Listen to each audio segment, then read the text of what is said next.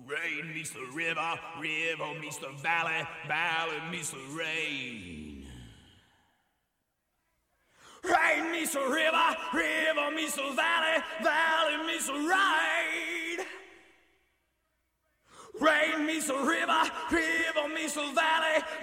Welcome to the. Ankylosing Spondylitis Podcast. My name is Jason Sacco, and I'm your host. As a 35 plus year spondy, I'm looking to use this show to bring the spondy community closer. I'll give my lifelong battle with AS to you. That includes triumphs, tragedies, and lessons. So sit back, enjoy, and know you are not alone. Hello, and welcome to the Ankylosing Spondylitis Podcast. Can't believe this is the final episode of 2019. So, as we wrap up 2019 and look towards 2020, it's just been a fantastic run this year. This is the 30th episode of the show, and I wanted to do something a little bit different for this episode. As we look through having ankylosing spondylitis and interact on the message boards on Facebook and on the various websites like ankylosingspondylitis.net, I think about the things that I've experienced through the years dealing with ankylosing spondylitis, whether it be relationships, the highs and lows of marriages, dealing with family members, uh, work, everything comes into play. And I really like to take 2020 to be the kind of year of support for ankylosing spondylitis. What can I do? What can we all do together to not only better support us, but find ways to get support from the people around us? So, as we roll out of 2019, I happened to come across an article in Healthline, and I'll have the link in the show notes. It's called Finding Support and Talking About Your Ankylosing Spondylitis. That can be very challenging for many of us. As I've said many times, I was diagnosed when I was 14. I didn't meet another person with ankylosing spondylitis till I was 26, maybe 27. So it was 13 years that I, I didn't meet another person with it, or at least that I was aware of. And um, there was no internet, there was no anything to look up and find information. You went to your rheumatologist twice a year, and what information he gave you is all you really knew about it. There, there was no way outside of that that I was aware of at those times to find additional information. So what's available to everybody now is is fantastic. But you know, just in the U.S., ankylosing spondylitis affects at least 2.7 million people. And I know from the show, having been downloaded now in 59 different countries, there's people around the world that are dealing with ankylosing spondylitis or have loved ones that have ankylosing spondylitis. We know that that number is exponentially higher, and it doesn't include the people that have it but have not been diagnosed or are fighting to get diagnosed. So that number will do nothing but continue to rise. Why? Don't know.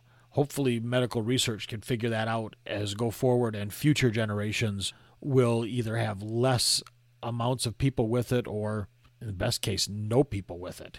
So, how do you get support? You know, it's challenging enough, as we all know, to pronounce ankylosing spondylitis, let alone to explain it to anybody around us, our family members, or occasional acquaintances, or our job. You know, may seem easier just to say to somebody, I have arthritis, and then just try to move on from there. But that really minimizes the condition that you're going through. In their mind, when you say they being people you tell, if you just say you have arthritis and are, are very nonchalant about it, they're not going to understand the pain and, and more importantly, the fatigue that you deal with with ankylosing spondylitis.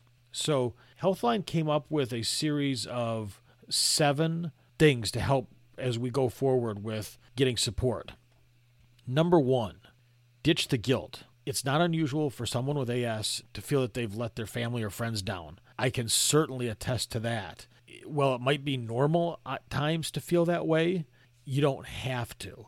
Um, I can't tell you the number of times I felt guilty for not being able to do certain things with a spouse or girlfriend, or feeling guilty about not being able to keep up with friends as they were go, go, go, or more importantly, to do the things I wanted to do with my kids as a father that I just I couldn't do. Now, on the flip side, what I did learn is that kids are extremely adaptable, and mine never looked at it as that you couldn't do these things. At least they never said that outright to me. But what they did do is become extremely adaptable to helping me at the times I had them for the summers and stuff as a divorced parent. They became very good at knowing what I could and couldn't do and and we just we made it work. So it was always amazing to me how adaptable your kids are if you give them the opportunity to be adaptable, to let, you know, let them in on what you're dealing with.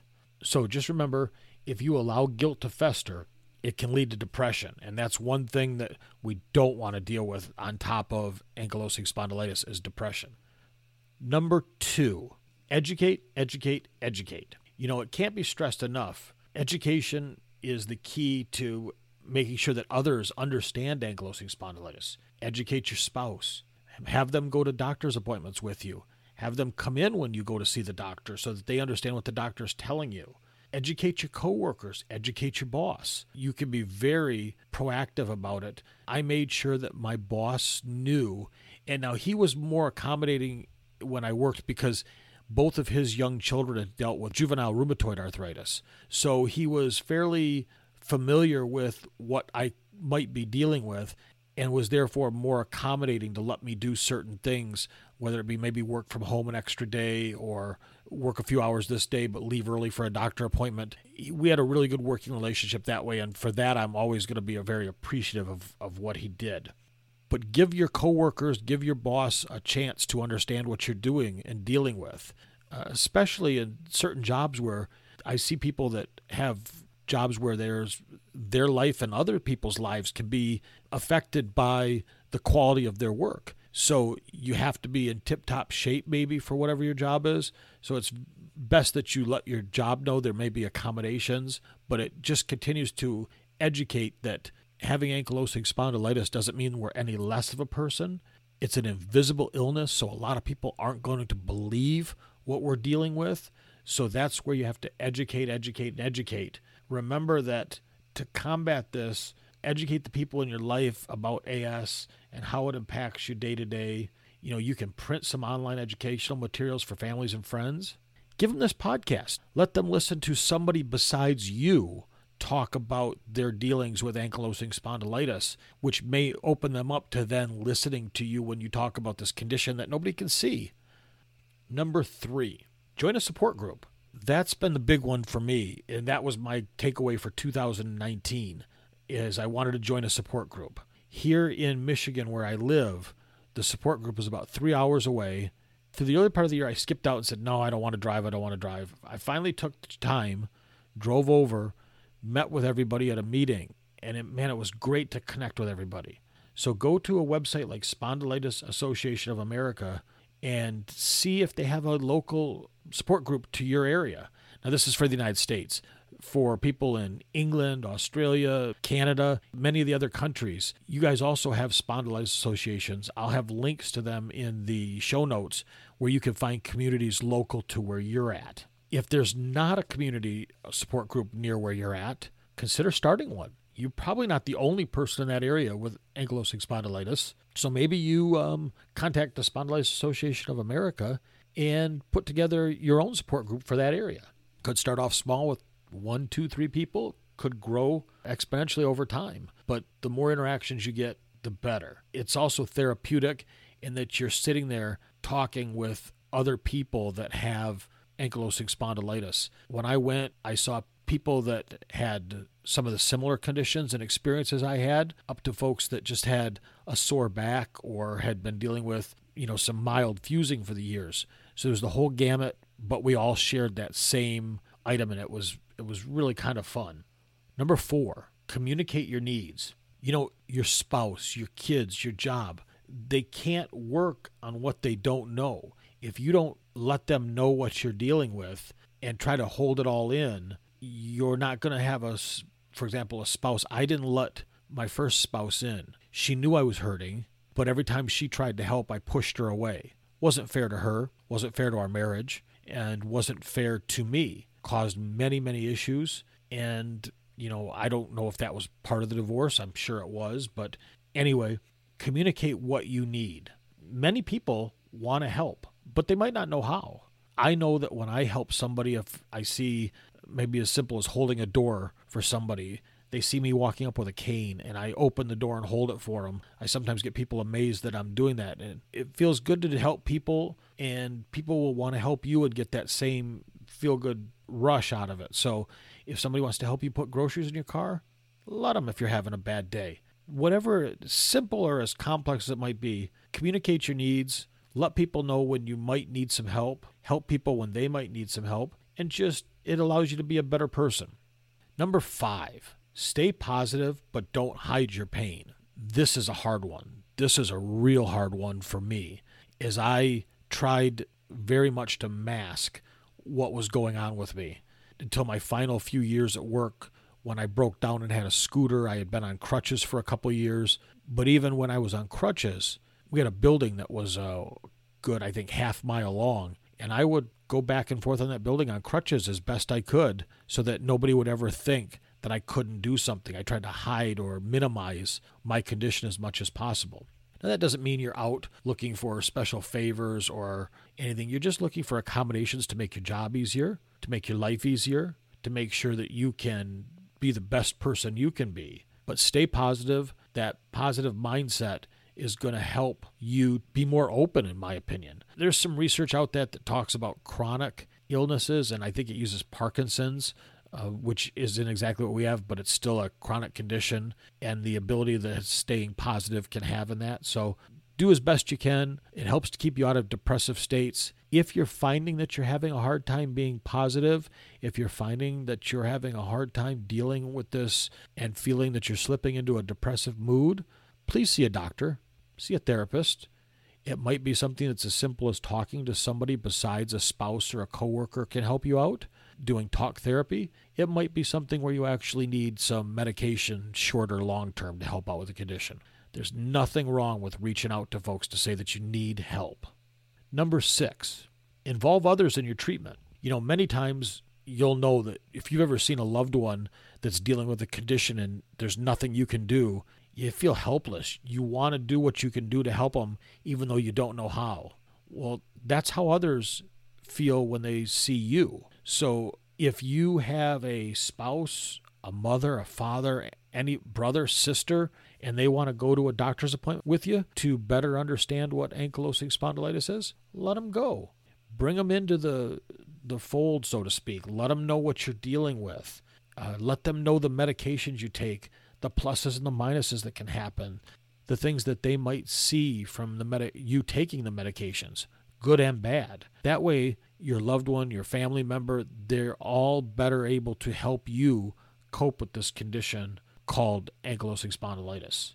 So, you know, in addition to going to doctor's appointments, you know, maybe some of your family wants to come over and, and take a class with you. Uh, maybe some want to come over and help you on occasion, like cook a week's worth of meals to make it more simple on yourself and your family. Have your family help with cooking meals for a week. There's all sorts of things that you can do to get others involved that helps to your benefit and theirs.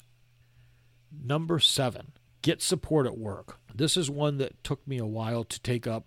When you're at your work, discuss with your supervisor, direct supervisor, whoever, HR, what type of maybe accommodations you might need or that might be able to make your job easier for you. Maybe they can put you in a new job that makes it so that you can work longer. That was what ultimately happened to me. My job moved me to a position that allowed me to probably work another eight, nine years longer than I thought I would before I finally took a medical retirement at 47. I didn't want to take one, I just couldn't do it anymore. You know, it's an honest conversation you have to have. It's a hard conversation sometimes. If you're used to holding everything in, you have to be brutally honest and peel back and say, look, I'm not feeling well. You can't see this illness, but here's what it's doing. Here's what I'm experiencing. Here's the fatigue that it causes.